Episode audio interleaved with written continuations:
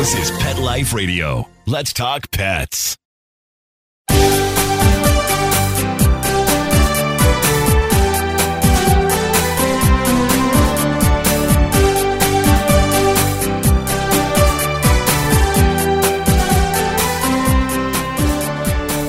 Hello, and welcome to Working Like Dogs on Pet Life Radio. Thank you for joining us and for following Working Like Dogs on Instagram and Facebook. We're your hosts. My name is Marcy Davis, and my co host is my amazing service dog, Lovey. And we're thrilled to be with you to talk about our favorite subject working dogs and working animals. And today we're so excited to be welcoming back to the show Dr. James Ha. And Dr. Ha is a certified applied animal behaviorist. He's also an expert witness and lecturer with lots of experience working with not only dogs, but cats and parrots. And the group that he works with is called Animal Behavior Associates of Washington. And he's also a retired professor and still works with the University of Washington. So, Dr. Ha is back with us today to talk about his latest research and a new book that he has coming out all about canine stress. So, we're going to talk about how you identify it and how you prevent it. So, come right back after these quick messages as we welcome Dr. Ha back to the show. Does your dog itch, scratch, stink, or shed like crazy? Come to Dinovite for help. Order a 90 day supply of Dinovite. Dinovite is nutrition. Pick up two bottles of Chops. get the third bottle free. New improved LicoChops with omega 3, omega 6, vitamin E, and now six extra direct fed microbials. Even better for the digestive tract and immune system. Try Chops. Buy two, get one free. At dinovite.com. D I N O V I T E.com. Let's Talk Pets on PetLifeRadio.com.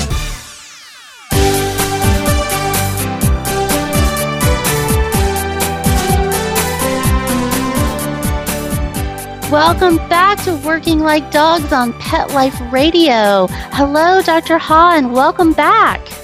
Hi, it's a delight to be back here.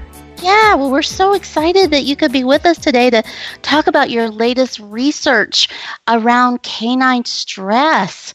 So tell us, Dr. Ha, what is canine stress? Well, canine stress is you know a phenomenon that we know as humans. There's human stress, and, and every animal undergoes stress. The concern really is developed in recent years with with the widespread, uh, you know, and, and really expanding use of dogs in these sort of therapy situations, the emotional support animals, as well as assistance dogs, which are, you know, a different kind of category. But all of these dogs are working with humans, and the concern by some of us, a few dog scientists, behaviorists, and so on, really is coming at the point of view of the dog. I mean, obviously, the dog is a tremendous help to the humans in whatever task they're doing, but we do need to be concerned about how much stress they're experiencing. And stress is simply something that throws the dog for a loop, whether it's just being tired, whether it's being hungry, or whether it's more psychological stress, anxiety, things that produce anxiety and fear. And I'm really interested in making sure that people know more about this and are aware of how to monitor it and what to do about it and how really how much it can really affect the health of your of your dog. Yeah, well, I am just so excited that you're with us today to talk about this, especially from the perspective of working dogs, because I've seen people out with their assistance dogs and I've seen dogs who look so stressed out in a working environment. And when I see that, I, you know, talk to their handler if I can and ask them, and they say, oh, no, no, they're fine. This is just how they are. But that's not necessarily the case.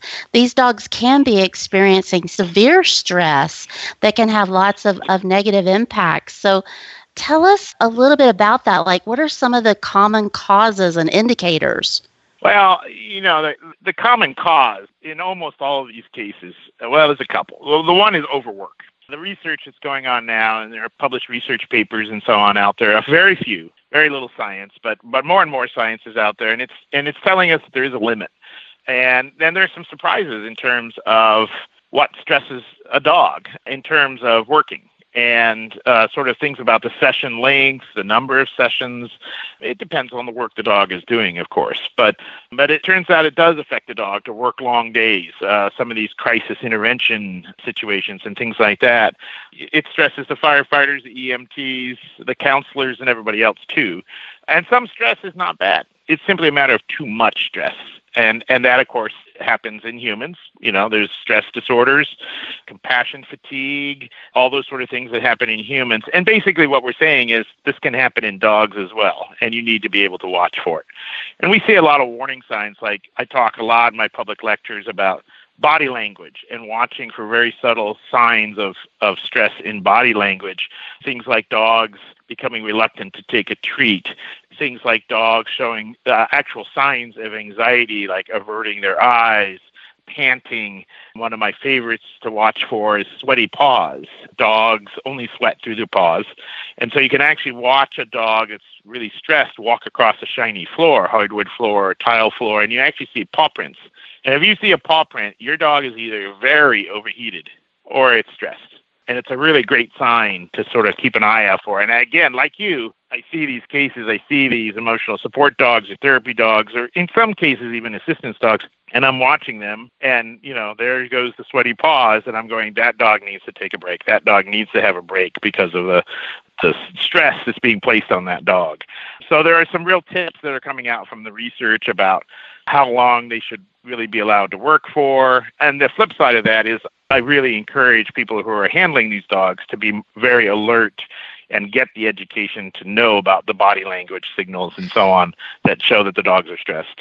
So that's what I was just thinking as you were talking that it really needs to be incorporated into the handler training um, so that we can be really aware. And I know that I know Lovey so well that when she starts to get stressed, I can tell she will stand up and give herself a good shake. And she might do that a couple of times. And if she does it more than once, then I'm really starting to pay attention. Actually, when she does it once, it makes me pay attention. And I'm starting to look for other indicators. The other thing she'll do when she gets stressed is she'll scratch. She'll act like she has an itch when really I think she's just trying to deal with her stress. And so as a handler, boy, that my ears start poking up and I'm really paying attention because I know that I need to do something to combat that for her and to help her get some downtime.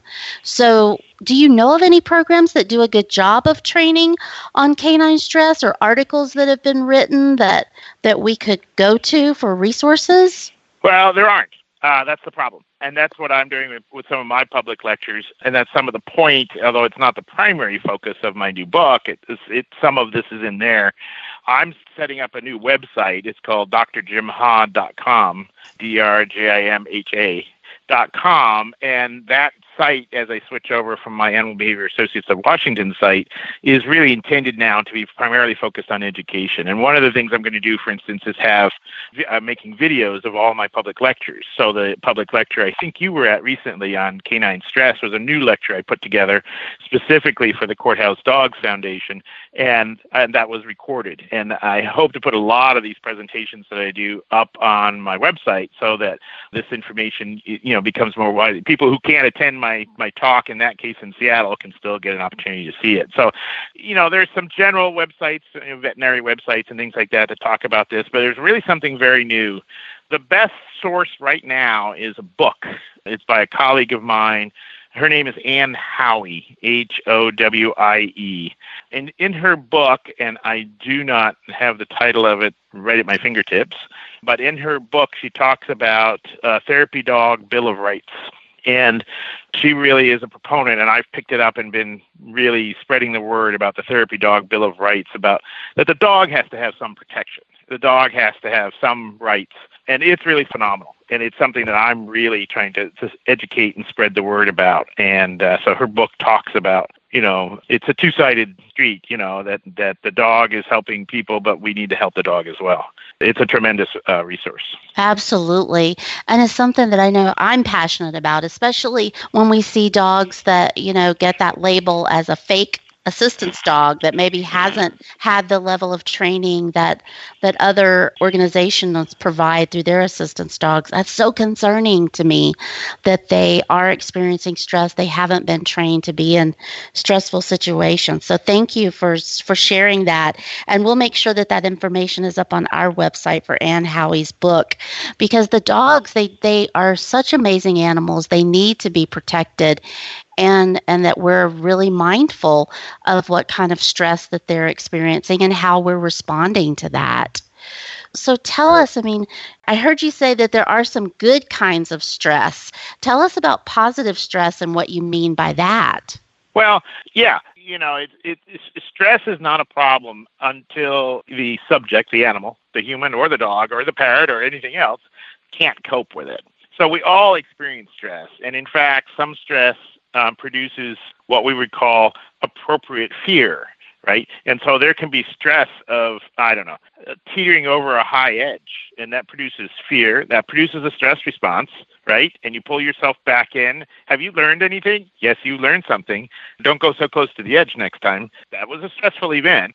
It had a positive outcome, and in fact, was a very good thing it teaches you not not to go so close to the edge, right? And children go through this whole process. You tell them not to go close to the edge. Don't go close to the edge. It's dangerous to go close to the edge. They go to close to the edge, and uh, hopefully, at best, they become scared or have a negative kind of situation. But but that should be a case in most cases where the child can cope with it, right? You're afraid, and then you calm down. You reach for attachment. You reach for comfort, and you're okay, you can cope with it. And and so dogs are going to experience some stress, as I say. So does the the EMT and the firefighter and the police officer responding maybe to a victim advocate kind of thing. And the dog is there and they're working long hours and they're thirsty and that stress. They do. They can learn to cope with some of that. Some of it is a learning process, and so it can build a stronger person and it can build a stronger dog. It's when the body and the mind can't cope with it that we start to produce truly negative effects where the stress is so severe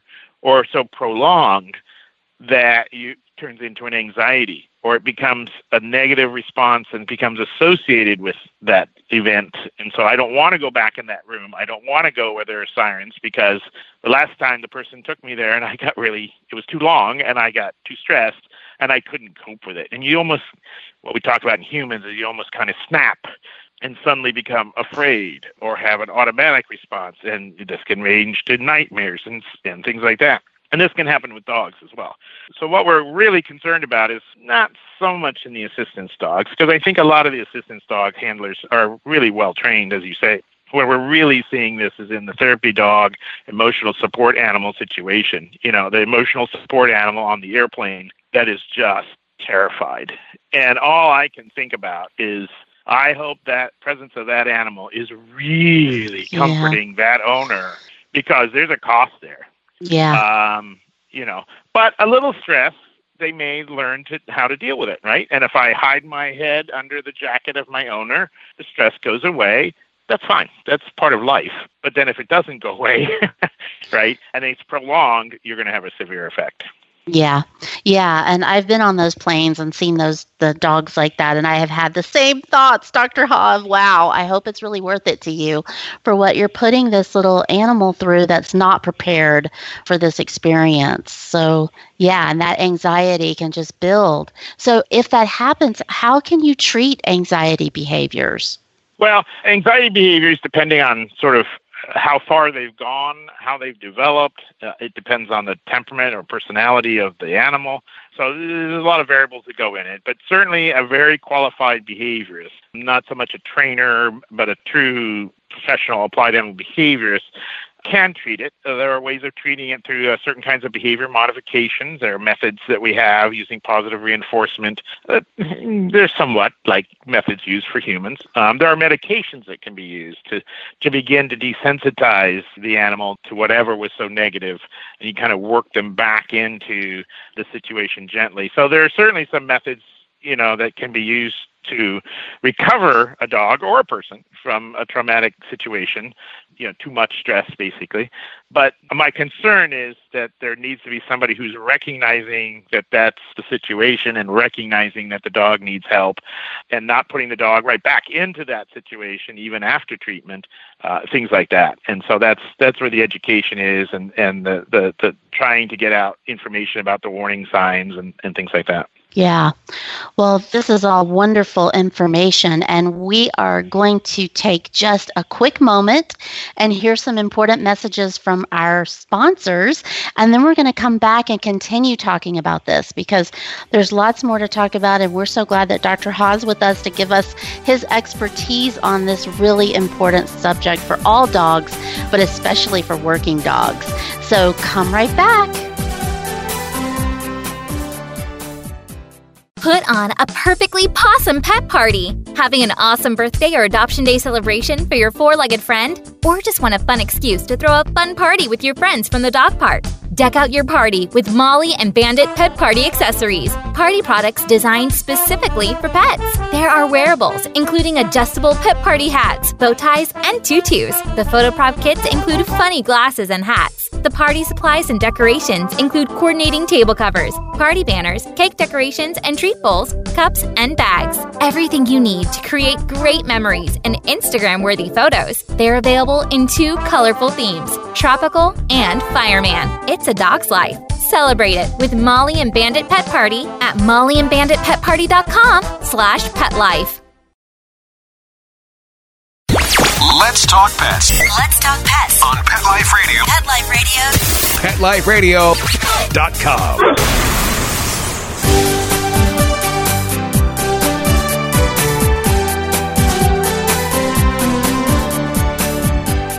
Welcome back to Working Like Dogs on Pet Life Radio.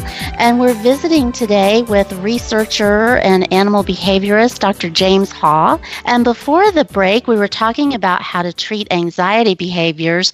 And I, as you said, Dr. Ha, I was at your presentation that you made at the Courthouse Dog Foundation conference, which was so wonderful. And you talked there about the handler dog feedback loop. Can you tell our listeners what you mean by that?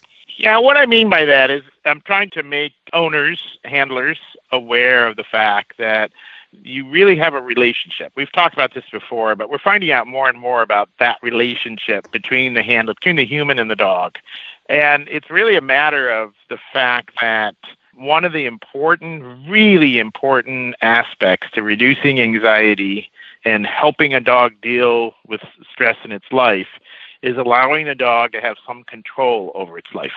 And so it's allowing it to have be able to make decisions, to have some control over its environment. And one of the examples I talk about is even having control over the handler and really bringing the realization to a lot of folks that you're training your dog you're managing your dog, you're manipulating your dog, you have a relationship with your dog uh, with you know uh, positive reinforcement, uh, punishment t- training, so you can alter the behavior of your dog. Your dog is manipulating you too, and it, that's important actually. that your dog has some kind of control.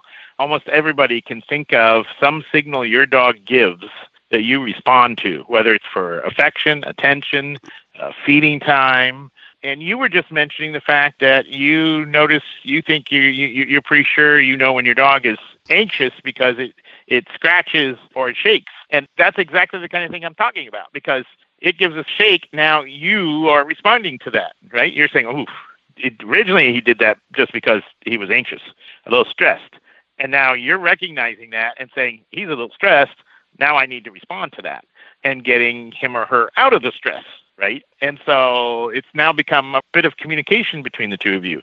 The dog will learn that they can manipulate you through that signal. And that's what I'm saying is that's not a bad thing. That's important to have that two-way communication and the opportunity for not only you to control your environment and what your dog is doing, but the dog to be able to control their environment in some cases, of course, not in all cases, but and so, in the choice of food, in the choice of toys, uh, companionship, who get they they get to hang out, and a lot of these dogs, and particularly these assistance dogs, you know, lead very structured lives. And um, very important work. Really, what I call mission critical dogs. They make a mistake, something bad is going to happen to somebody, leading the blind or whatever, and that can be simply that rigor can be stressful. And of course, the dogs are chosen. I mean, these dogs are heavily screened and make sure they have a personality that's appropriate for that kind of thing. But still, we're seeing that a lot of them are burning out at a younger age than we thought they should be able to continue working. And we think it, it may be due to the fact that they're undergoing this sort of stress of not being able to control their environment. The handler has all the control, the dog has none. And that's a stressful thing. Yeah. Well, and I'm so glad that you mentioned that piece about retirement because I know that's something that's a sensitive topic in the working dog world, especially with assistance dogs, because people want their dog. When you bond with the dog and you have this incredible relationship, you don't want that to end, right? We want to continue it. But I've seen dogs that really should be retired and really should not be working, you know, into 10, even over 10 years old. I know that's something that I've always really watched my dogs, and they've all told me when they've had enough and they were ready to retire. And, you know, that has varied in age. But what are your thoughts on retiring a working dog? When should that happen? And what should we really be looking at? Well, I, I think this is a major issue. And this is exactly one of the major issues that Ann Howie talks about. I think retirement age is not being recognized, not being acknowledged. One of the problems is that there's very little, I could almost pretty sure say none, uh, very little research on the topic. And so there's no reason why we can't study this as a science and as the science of animal behavior. It hasn't been done. It's because of a lack of funding and so far a lack of interest by individuals who provide this kind of funding.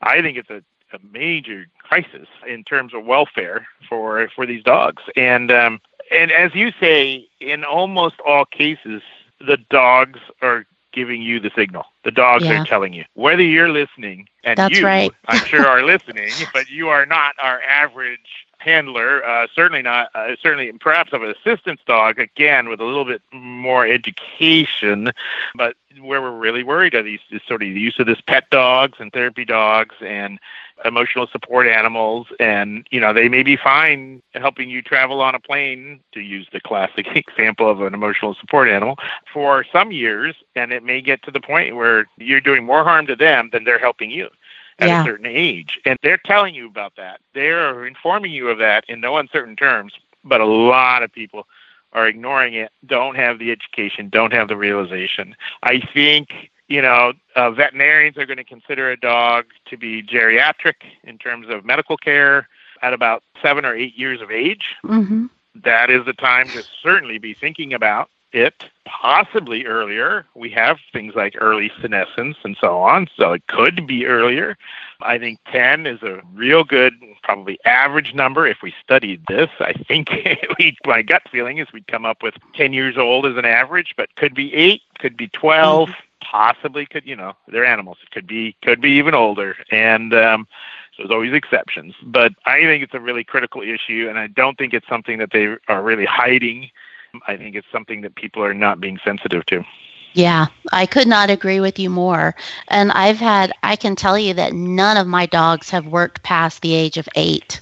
None of them. Yeah, yeah, Yeah. I, I, that doesn't surprise me at all. I, I, I think it's an issue that I know it's an issue that I got lots of questions about in the courthouse dog world, and we'll be Mhm. doing a workshop on at the next conference on talking about you know what science do we have and what are the factors and what things to look for and so on. Because you know there's a group of people who and what's happened is that's a relatively new phenomenon, and they all have young dogs, and now it's just gotten to the point where some of those dogs are hitting eight years Mhm, old or 9 mhm. years old and we need to start thinking about that if we want to be careful and ethically responsible for the welfare of these dogs it's going to be time and and that's certainly something that uh, assistance dogs people have dealt with for many years Absolutely. Absolutely. I'm glad to hear that you're going to be speaking about that. That's great. Well, so tell us about your new book that you have coming out. First of all, when is it coming out? Well, that's a good question. We're just finishing up the, the, the final proofs right now, and so there have been a few delays. Right now, I believe the current date, it's coming out from Academic Press. The current date is November 30th. might get shifted a little bit. It is available for pre order from Amazon and will be coming out in a few other outlets as well. So we're very excited. It just popped up on uh, the pre order list on Amazon. Uh, the title is Dog Behavior Modern Science and Our Canine Companions. And it is by me, uh, Jim Ha, and my co author, Tracy Campion, which is C A M P I O N. She's a brilliant writer that helped me actually get this thing off the ground in the air and and uh, uh, in for landing. Really put the the great words in there with the material I wanted and said it so well. And really, what it is is, in general, it's really uh, introduction to the modern science of animal behavior. Uh, when I got started in this business, talking to owners and trainers and veterinarians and so on, I really heard so much old fashioned or outdated animal behavior science ideas and concepts. I heard a lot of people who didn't even know animal behavior was a science.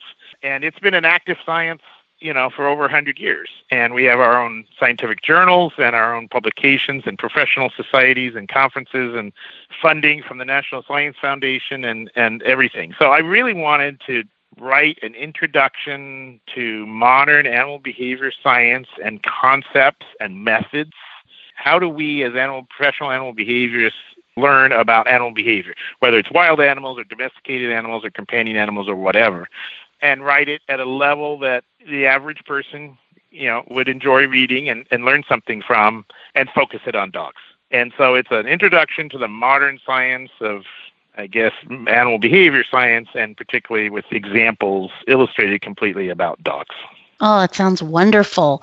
Well, I know I can't wait for it to come out, and I'm glad that it's not going to be much longer before we can get our hands on it because, as you said, we need to educate ourselves. We need to learn, uh, especially when we're partnered with one of these canines. The more I can learn about how I can be a better handler, the better. I just can't get enough information about that. And, and learning about that dog behavior is just so important that's really what I wanted to do was really get more education out there and talk about some of the science that is out there and what do we know and what do we not know. You know, what's true and some of what's not true. mm-hmm. Exactly, exactly. Well, and I have to ask you at you know, as I said, I did hear you present in Washington and Seattle at the wonderful um, conference, and I have to say, I thought how you ended your second presentation was so clever, where you had images, you had a PowerPoint presentation, just so our listeners can get a feel for this. You had this PowerPoint presentation, and, it was all, you know, research based and very academic.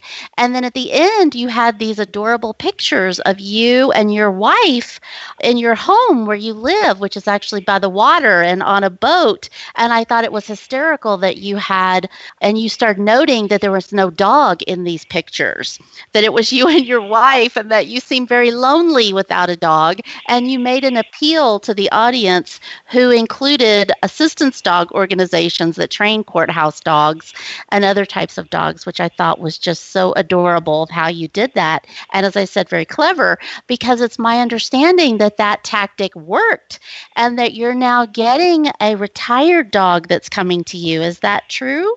Yeah, yes, uh, it is. Uh, Franny from Assistance Dogs of the West is coming to us soon, very soon. As I began to work with the Courthouse Dogs Foundation, I'm their scientific advisor and, and member of the board of directors. I learned more about the ADI uh, organizations and the fact that there are so many of these wonderful dogs that are purpose bred, reared in standard ways, get all kinds of great early socialization by all of the armies of fosters of puppy rears, and come back for evaluation. And in some cases, you know, 40 or 50 percent of these dogs that come back may not qualify for the the, the intense training at, at a year and a half or two years of age that's needed for their work, and they need homes and they need to be adopted. And we really were looking for a dog that wasn't too much of a challenge. I've spent my whole career helping people with a lot of very challenging dogs. I don't need a new project. Really wanted to relax a little bit. And these would just be, even if they were what they call career changers, because they had minor problems, you know, that, that disqualified them for for further training, It'd be a wonderful dog and certainly a Labrador. You know, love water, and we're down here in the Florida Keys now, and and very much water-based life. So so I, I began looking for one, making an appeal for these one of these a number of years ago, and then Hurricane Irma interrupted us for a bit, and so we've been without a dog for a while. And I wanted to remind all of the ADI organizations that if they had any dogs that couldn't quite make it in the program, there was a wonderful opportunity in the Florida Keys for them to retire to, and um, and uh, absolutely, Assistance Dogs of the West has come through, and we're actually getting uh, a dog who is uh, actually one of their breeding females that, that have produced a number of yes assistance dogs. And um, apparently, you know her. I do. I am so. You met her. I haven't met her yet. Yes, um, but we've got I dozens do. of pictures, so she, she's coming to us. She is more than adorable. And actually, she and Lovey trained together in the same class. And I actually worked with Franny as a possibility of her being my assistance dog and just adored her. And then they selected her for the breeder program and they placed Lovey with me. But you are getting a fabulous dog who is going to be a major asset to your world down there in South Florida. Yeah, I'm re- uh, we are so excited. My wife is so excited. We've been so busy recovering from the hurricane, and and now that you know that that's passed, and you know we can sort of start thinking about it again. We're very very excited. So um, I think Franny's coming to us uh, right after Thanksgiving. So Oh, awesome. Well, you're about to have a wonderful new addition. She's so smart. She and she has had some incredible puppies. So she has just contributed so much to to courthouse dogs, to people with disabilities, to crisis response dogs. I mean, Franny is just she's a little angel and she deserves to retire in the keys. That's awesome, Dr. yeah, yeah, they tell me she's very excited about it. Yeah. uh, there were there were something like 50 or 60 assistance dog courthouse dogs at the Courthouse Dogs Foundation, and so I actually got to meet six of Franny's offspring and one granddaughter, all who were qualified, trained assistance dogs. And so- Yes, yes. There were some amazing dogs at that conference and amazing handlers. Yeah, that was Yeah, really a treat. Yeah, that was. Well, Dr. Ha, I cannot thank you enough for spending part of your day with us today and sharing this important information. And just tell our listeners one more time you mentioned the website. Is that website already up? The drjimha.com. So, yeah, it's it's up. It's not got a whole lot. It, we're working on it. okay. uh, but it is trying to keep things posted about the book and updates. So there's there'll be lots more to come as the book comes out. Or follow me on Facebook. Again, it's Dr. Jim Ha, D R J I M H A. And, Okay. and again, that's why I'm putting announcements and updates, and I'm about to post. We just got the cover art for the book. I'm going to, you know, put little teasers out to remind people mm. that it's coming out. So if you want to stay up to date on that, any of that information, check out the website, which is under construction, but almost there, and the the Facebook page. I'm definitely contributing to. Okay, wonderful. Well, we will definitely be following you and anticipating the release of your book. I really am looking forward to that. And I hope you'll come back and tell us about your future research as you work on the retirement issues and other other projects that I know you'll be working on in the future. Absolutely, I would love to come back. I'm a lot of the research I'm active research I'm doing now is through Purdue University, and we're working uh, really working on the on the issue of puppy mills and uh, working on some new approaches to methods for figuring out how to regulate and get rid of puppy mills and um, and work on rehoming issues in shelters and so on. So a lot of exciting research going on there. So I'd be be happy to talk about that too sometime. If you. Yeah. Yeah, that sounds wonderful. We're going to hold you to it, Dr. Ha. Okay. Okay, awesome. Well, thank you. And thank you, our listeners, for being with us. We love that you spend part of your day with us. And you know that we love to hear from you. So please keep your questions, comments, or your ideas for future shows because you've given us some great ones and we love to hear from you. So you can email us at Marcie, M A R C I E, at petliferadio.com. And you know, you can also follow Working Like Dogs on Facebook, Twitter, and Instagram.